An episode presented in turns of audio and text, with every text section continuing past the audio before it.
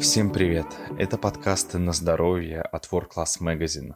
Меня зовут Сергей Каренин, и сегодня мы составили для вас чек-лист по технике бега. Начнем!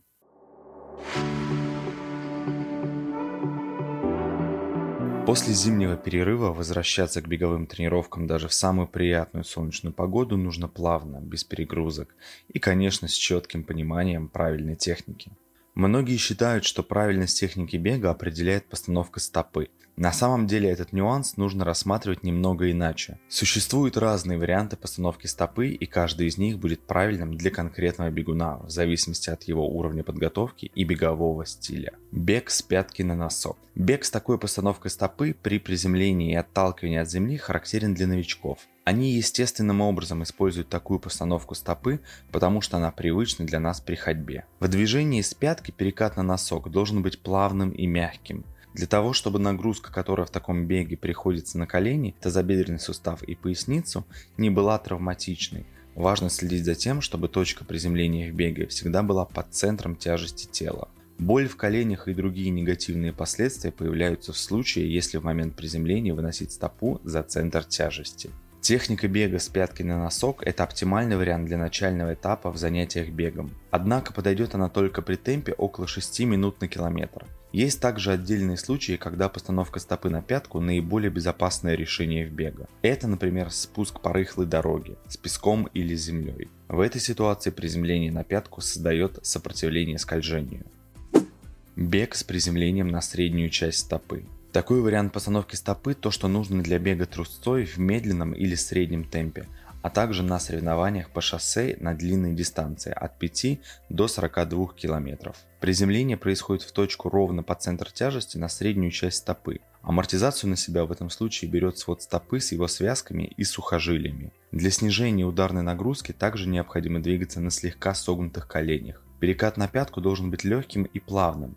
Еще лучше, если касание будет начинаться с внешней или латеральной части подошвы кроссовка. Несмотря на то, что это нейтральная техника бега в прогулочном темпе, использовать ее следует тем, кто уже имеет беговой опыт и соответствующую физическую подготовку. Для бега с приземлением на среднюю часть важно иметь сильные икроножные мышцы, а также развитые гибкие стопы и ахиллово сухожилие.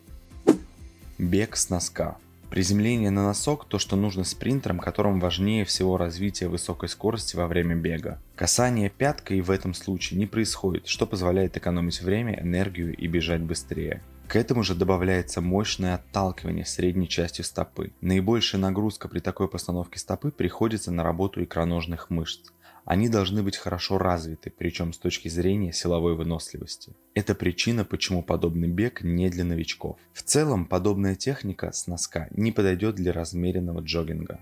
Чтобы получить лучшее представление о правильной естественной технике бега, о его природной механике, поупражняйтесь босиком дома или в спортзале. Скорее всего, при беге на месте приземления на пятку будет дискомфортным. Если вы приступите к бегу с перемещением, то и в этом случае пятка будет лишь на мгновение брать на себя часть веса, уже после приземления средней части стопы. Вы заметите, что бежите особенно мягко, если первой касаться пола будет латеральная, то есть внешняя часть стопы. Так и нужно, в идеале бег должен быть практически бесшумным, без звуков, как от удара или шлепка. Кстати, именно по уровню шума можно определить, насколько правильно вы бегаете.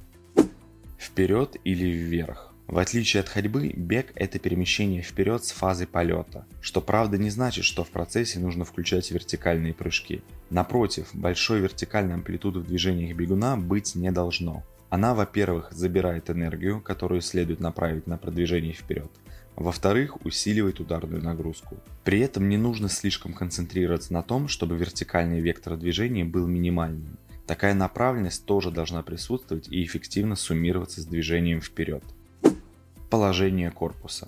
Если говорить про бег на длинной дистанции, то в нем следует сохранять прямое положение спины и шеи, расслабить и опустить плечи. Сильного напряжения в корпусе нужно избегать, он не должен быть зажатым. Возможен легкий наклон вперед за счет голеностопного сустава, скручивание корпуса вправо и влево должны быть минимальными. Взгляд во время бега направляйте вперед, это поможет держать корпус в правильном положении. Если говорить о спринтерском беге, то здесь нюансы другие. Для взрывного старта голову направляют вниз, взглядом под себя. Такое положение оставляет первые 10-20 метров движения. Далее и туловище, и голову спринтеры держат прямо до финиша. Чтобы эффективнее помогать себе руками, бегуны максимально снижают ротацию корпуса в плечевом отделе. А один из вариантов торможения в завершении дистанции – отвести назад одну руку и повернуть корпус примерно на 30 градусов вбок в любую сторону. Положение рук. Так же, как и в случае с корпусом, разные правила и рекомендации действуют в беге на длинные и короткие дистанции. Бегунам на длинные дистанции следует согнуть руки до комфортного угла. Как правило, он близок к 90 градусам. Во время бега они работают вдоль тела, уравновешивая движение корпуса, его скручивание вправо и влево. Амплитуда движения рук должна быть комфортной и умеренной. В случае со спринтерами руки напротив работают вдоль тела с максимальной мощностью, помогая атлету наращивать скорость. Соблюдение всех нюансов техники бега позволяет избежать травм за счет снижения ударной нагрузки. Техника должна быть такой, чтобы продвижению вперед ничего не препятствовало, то есть эффективной и экономичной. Улучшить экономичность бега можно за счет силового тренинга, а также за счет занятий в нетипичных условиях, требующих адаптации. Это высотный тренинг в горах, а также в условиях повышенной температуры, жаркую погоду. Экономичный бег, как правило, тоже снижает риск получения травм. Чтобы улучшить свою технику бега или подготовиться к каким-либо соревнованиям, мы приглашаем всех желающих на наши групповые занятия по бегу, которые проходят в Москве.